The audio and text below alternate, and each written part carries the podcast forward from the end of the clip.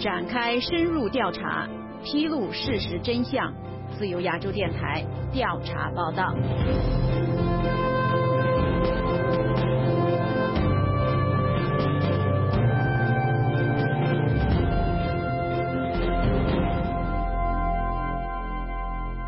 镇保和城保虽然并轨，实地农民依然得不到同等待遇。各位听众，大家好，欢迎收听今天的调查报道专题节目，我是白帆。在今天的节目中，我们针对上海四十六万名失地农民为争取自己的社会保障进行上访的有关情况展开调查。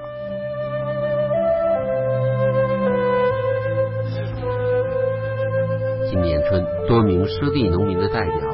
一次又一次到上海市人力资源和社会保障局集体上访，要求享受同等的社会保障。二零一八年三月十二日，失地农民代表之一朱金安被带到浦东公安分局顾路派出所关押十八个小时后，将他释放。公安机关阻止了朱金安原定于当天去社会保障局参加上访集会的计划。记者日前找到朱金安本人，他介绍当时的情况说。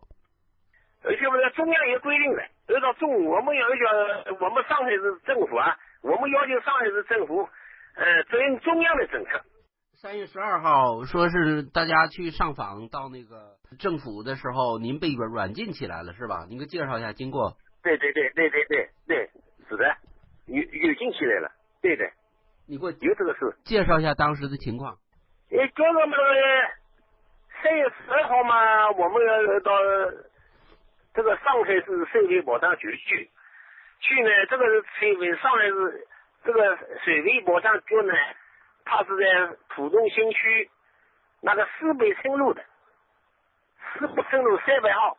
那么，大概好像是十一号吧。嗯。他们我们地方的那个政府呢，就把我控制起来了。嗯。就是三月十二号晚上呢，就控制了宾馆。三月十二号呢，我又到这个呃世博村也又去掉了，就这个事呀。那么以后他又对你们对你进行威胁，给你施加压力了没有？三月以后。哦，这个事情呢，以前给我施加的施的厉害的，刑事拘留，刑事拘留，哦，二十二天。嗯，这个经常拘留的，拘留好几次了。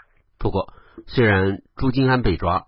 但仍有十九个人在三月十三日上午七时左右，代表失地农民来到上海市人力资源和社会保障局，他们高喊“还我人权，还我土地，要真城堡，不要假城堡”的口号，要求社会保障局的局长和负责人出来，但是对方视而不见。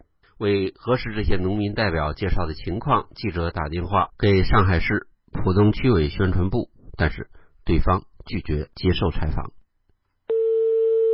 喂，你好。你好，宣传部吧。喂。哎，你好，是宣传部吧？哎，你好。你好，我叫白帆，是广播电台的。啊，我想了解一下，就是有一部分呃农民呢，原来享受镇保的，他们这个情况，您能否回答吗？呃，您是哪个单位的？我是广播电台的。是哪哪个广播？呃，自由亚洲电台的。呃，什么？自由亚洲电台。呃，您是那个境外的媒体吗？呃，对。呃，那不好意思，那个境外的媒体我们这边不对接的。那哪能对接呢？呃，境外的媒体是要找那个外办的。哦，外办才能接。哦。你有外办的电话吗？呃，没有，您打那个总机转就可以了。您不方便回答这个问题。呃，对的，因为我们这边是不对接那个境外媒体的。好，那好，谢谢你。嗯，哎，好，嗯，再见。再见。据调查，二零一六年九月三十日，上海市政府宣告废止镇保。从二零一七年一月一日起，镇保与城保实行并轨。那么，既然镇保城保并轨，这些失地农民为何执意继续上访呢？曾经享受过镇保的农民沈佩兰介绍说：“哦，这个释放的经过，我现在呢就是呃每好像每个星期三，呃，我们都要有好多人都要到社保中心，就是呃要要求我们农民的这个呃社保要要要要这个养老金提升。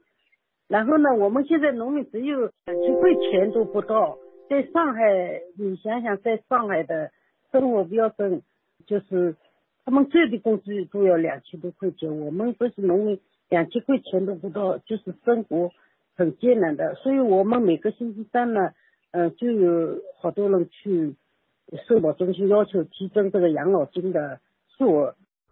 他对记者表示，镇保和城保。是两种完全不同的社会保障，待遇相差很大。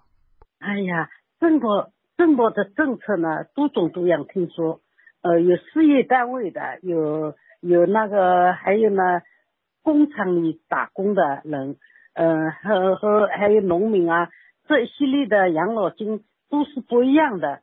但是呢，现在呢，我们农民呢是最最低、最最低的低层的。嗯，我们土地都被征掉了，土征，但是这个征土地征用征收，这是一个好听的名词。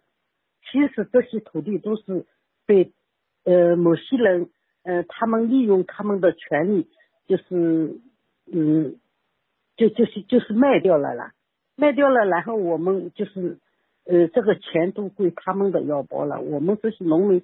都什么都没有，什么都没有，而且给我们养老金是最最低、最最低的，就是让你们能够有口饭吃吧，有其他的什么都没有。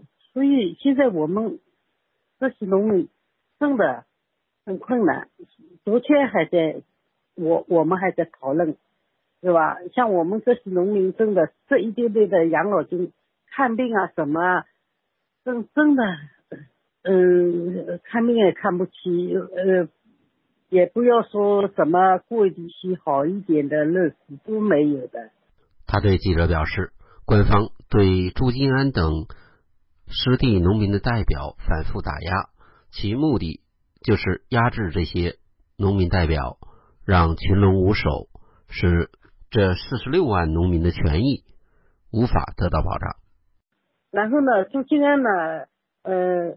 就是现在呢，嗯，他们到星期三呢就要把朱金安需要软禁起来，不让他去参加。然后呢，他因为是呃带领的嘛，呃，然后就是去的人呢这样就少了，或者呢没有了，就是阻阻止朱金安去。后来具体怎么释放的，我也不是很清楚这个。因为我最近呢身体一直不太好呢，我也没出去，就是但是这个情况是这样的。另外一名上访的蔡龙奇也有同感，他对记者表示，作为四十六万名享受镇保的失地农民之一，他感到生活非常艰难，困难的，困难的。为什么呢？同样是涨的，我们没东西，他买多少钱，我们也也是多少钱，我们拿不出去。你看。我是正保没有钱的，连的医保卡也没有，为什么呢？那同样这一块地，你这块地的钱我也也是这个块地，同样的，为什么有一样看的呢？所以我看不懂。他还表示，虽然反复上访，但无人理睬他们。上访嘛，我们镇里面没有接待我们的，不接待的，留了在下面。但是上访条例上面写的，上访一次。在十五个工作日当当中给你一个书面答复，我们这个有什么书面？书面答复没有的，双方双方到北京去，那把你抓起来，关到黑黑黑监牢去。这个这个社会是怎么样子搞的？我也不。解放前这个黑黑监牢是关共产党和地下党的，现在和平的天下，你关是谁呢？据调查，虽然城保与镇保并轨。通称社会保障，但实际上，上海市社会保障局发明了一个待遇平移，使得并轨换汤不换药。因为待遇平移，使得十多年造成的镇保和城保养老无法接轨，每月养老金差距达一千多元，并轨名存实亡。蔡龙奇对记者表示，他对政府的这一做法感到匪夷所思。不知道他们口号叫得很响的，公平公正，公平公公正在什么地方我也看不懂。毛泽东的时候，毛泽东领导我们的时候，他说到做到的，就是为什么说得到做不到？这为什么我也不懂。而沈佩兰对记者介绍说，当地政府这样做主要是为了节省经费。他们现在就是不解决，不解决这个。如果一解决的话，上海就是资金安统计了一下，上海有四十六万的农民，各地农民，这个是是吧？一一个人群很高的，就是如果他们解决了，就就就就等于他们的钱都拿出来了，嗯，他们也肯定是不甘心的呀。就是我们我们现在只有。呃，而且呢，你你你们也知道，在我们现在上访的人，就是都问这么多年都没有解决问题的。俗话说不平则鸣，由于镇保社保差距悬殊，而且有类似情况的，目前高达四十六万人，因此大批农民代表到各地上访请愿，不过他们却遭到了冷遇。甚至被抓进黑监狱，沈佩兰就是其中之一。他介绍说，因为镇保的问题，他四处上访，受尽折磨。他们现在一般的采取不接待呀，不接待，有时候最多的登记一下，还有好多时候都不登记的。呃，就就赶你们走，赶走，用用警察、保安赶走，驱赶你们。就是如果。如果有一些稍有不慎的，嗯，而且呢，呃，行行为的话呢，他们就呃什么行凶滋事啊，扰乱什么公共秩序啦，就要就要就就拘留啊，呃，或者要判刑啊，就是，还有呢，主要是像朱静安呢，嗯，年纪已经很大了，而且身体也很很很差，身上还有这个。呃，动过手术的钢板在体内，嗯，所以呢，可能拘留呢，呃，对他很不利的，对他们也很不利的。所以呢，朱金安现在呢没有拘留，以前拘留过的嘛，呃，准备要把他判刑的，然后身体瘫痪了，就把他放出来了。嗯，现在呢，这个状况，嗯，所以呢，也嗯没有把他拘留，就是把他。到这一天，把他软禁起来。据调查，这些失地农民先后有四十多次到上海市人力资源和社会保障局参加集体上访，要求该局的局长、党委书记赵柱平对失地农民的呼声有所回应，但是至今没有得到任何的回应。与此同时，除了朱金安以外，还有很多失地农民的代表受到骚扰、迫害，甚至拘留、判刑。那么，当地政府为何无法解决这四十多万农民的社会保障问题呢？为何会出现镇保和城保之间的双轨制呢？这些执意上访的农民究竟有哪些经历呢？针对这些问题。我们将在下一集的报道中继续展开深入调查。各位听众，如果您亲身经历或者了解类似的个案，欢迎给本台记者白帆写信。来信请寄香港邮政信箱二八八四零号白帆收。在来信中，请一定注明您的电话号码，以方便采访。另外，你也可以通过电子邮件同记者联系。记者电子邮件的地址是白帆的汉语拼音加阿拉伯数字八九，就是白帆八九圈 a gmail 点 com。各位听众，谢谢收听，我是白帆，再会。